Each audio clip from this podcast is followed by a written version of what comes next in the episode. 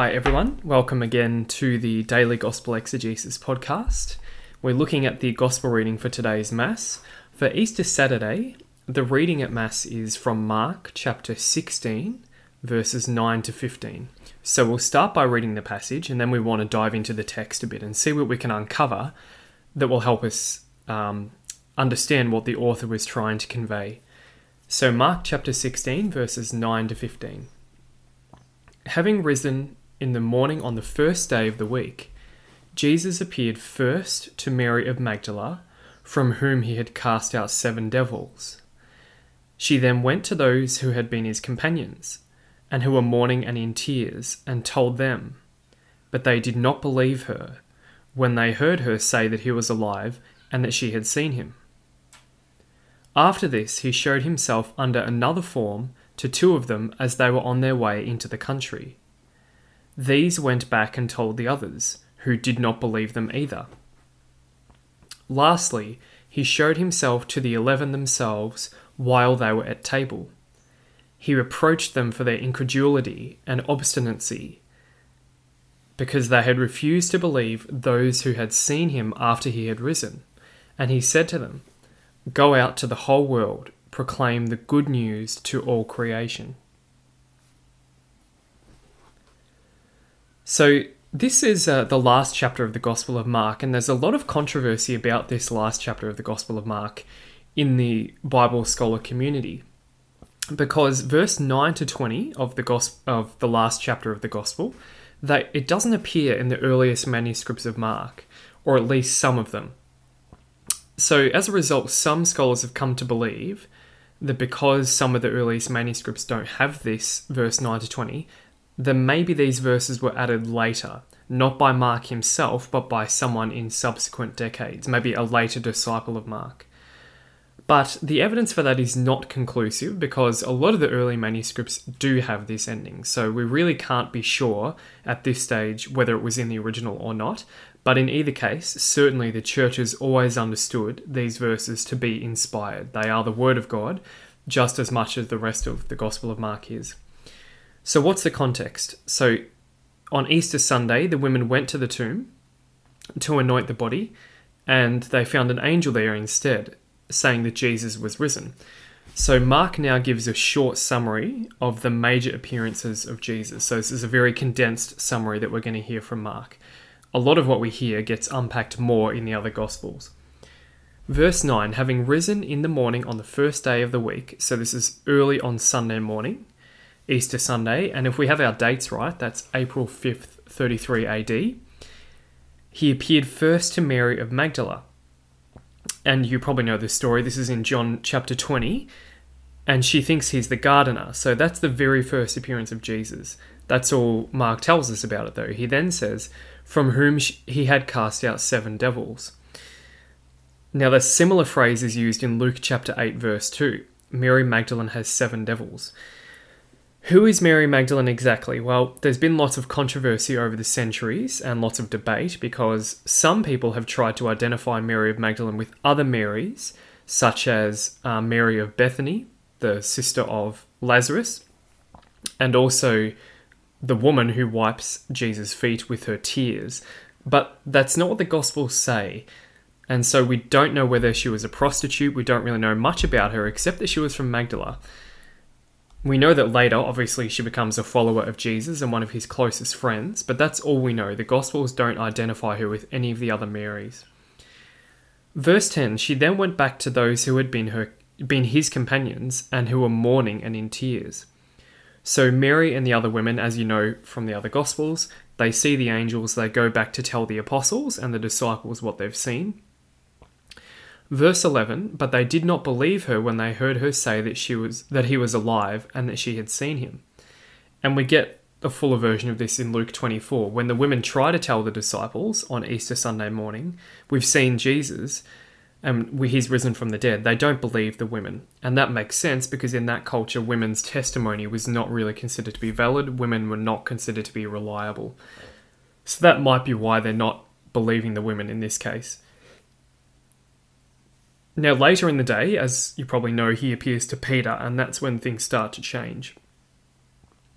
Verse 12, after this, Jesus showed himself under another form to two of them as they were on their way into the country. So later on Easter Sunday, Mark tells us there's another appearance of Jesus, and that is the appearance that we know as the Road to Emmaus story in Luke 24. And so if you read Luke 24, Jesus walks with Cleopas and another unnamed disciple, and he gives them an extended Bible study. And Mark says here that in that appearance, Jesus appears under another form. Now that's interesting language, because in Luke 24, it's clear that Cleopas and the other disciple don't recognize Jesus, but it's not entirely certain why they don't recognize him. And Mark here clarifies that the reason they don't recognize Jesus on the road to Emmaus is because he's in a different form. His post-resurrection body has taken on a different form, and certainly his body is able to do that. Verse 13, they went back and told the rest, so Cleopas and the other disciple, late on Easter Sunday, quickly go back to Jerusalem to tell the apostles what they have seen. But the apostles did not believe them either. Now here we need to be careful, because some have accused, or some would say that there's a contradiction in the Gospels, because in Luke's text it says, when they get back, the people in the room say, yes, we believe Jesus has risen. But here Mark says that when the disciples of Emmaus get back, the apostles don't believe them.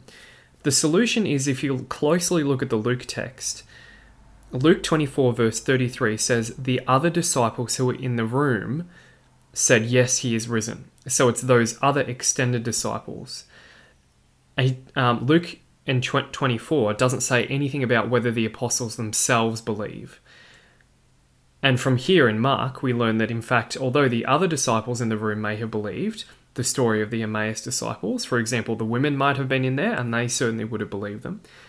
Mark tells us that actually the apostles themselves still did not believe the Emmaus story. They only believed later that night when Jesus appeared. Verse 14, Mark says, lastly, he showed himself to the 11 themselves while they were at table. Now, which appearance is Mark thinking about here? There's a couple of times when Jesus shows up while the disciples are at table. It could be that very same appearance on Easter Sunday, after the two Emmaus disciples have told their story, the disciples don't believe them, and then Jesus shows up. That's in Luke 24, verse 36. And that would make sense. That would be the best fit for what Mark's talking about here. So that's the fifth appearance of Jesus, when Jesus appears in the room to the apostles. Some have suggested that actually Mark is talking about the appearance 7 days later on the following Sunday, and some have even suggested that he's talking about one that took place later in Galilee, 40 days later, because of what Jesus says next.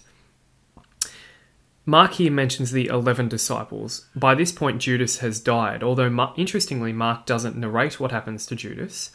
By using the term the 11, he confirms that Judas is gone, he's committed suicide. Mark says that Jesus reproached them for their incredulity and obstinacy. Those are pretty obscure words there, so a more literal translation is, Jesus reproached them for their unbelief and hardness of heart.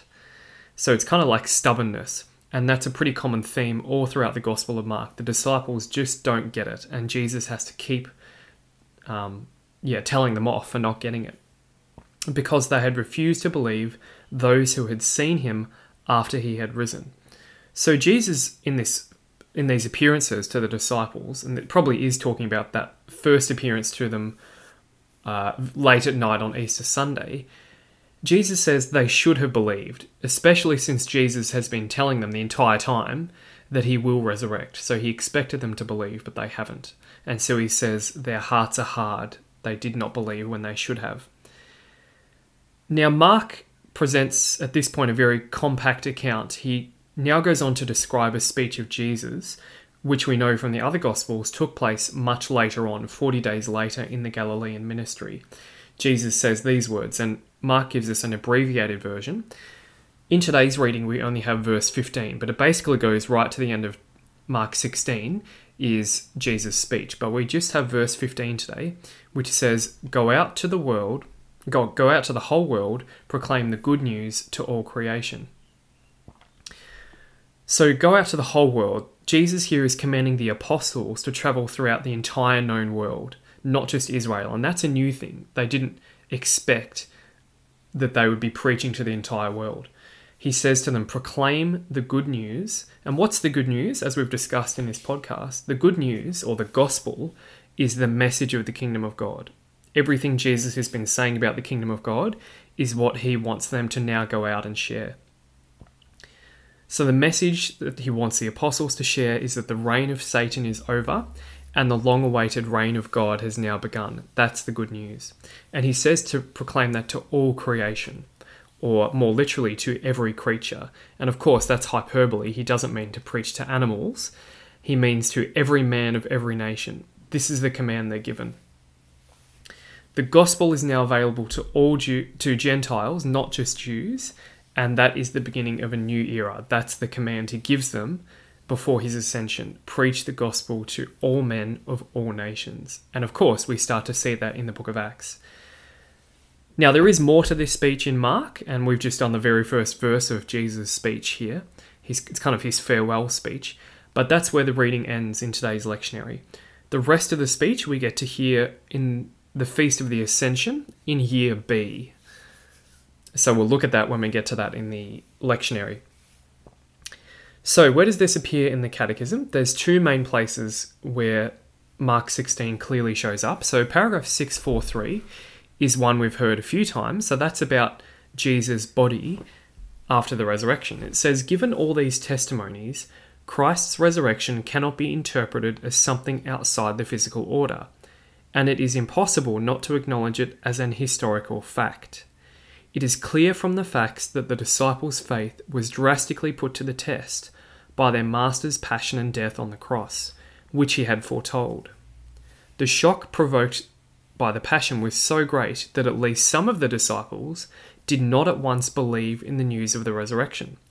Far from showing us a community seized by a mystical exaltation, the Gospels present us with disciples demoralized and frightened, for they had not believed the holy women returning from the tomb and had regarded their words as an idle tale. When Jesus reveals himself to the 11 on Easter evening, he upbraided them for their unbelief and hardness of heart because they had not believed those who saw him after he had risen. So that paragraph quotes a lot of Mark's summary from chapter 16.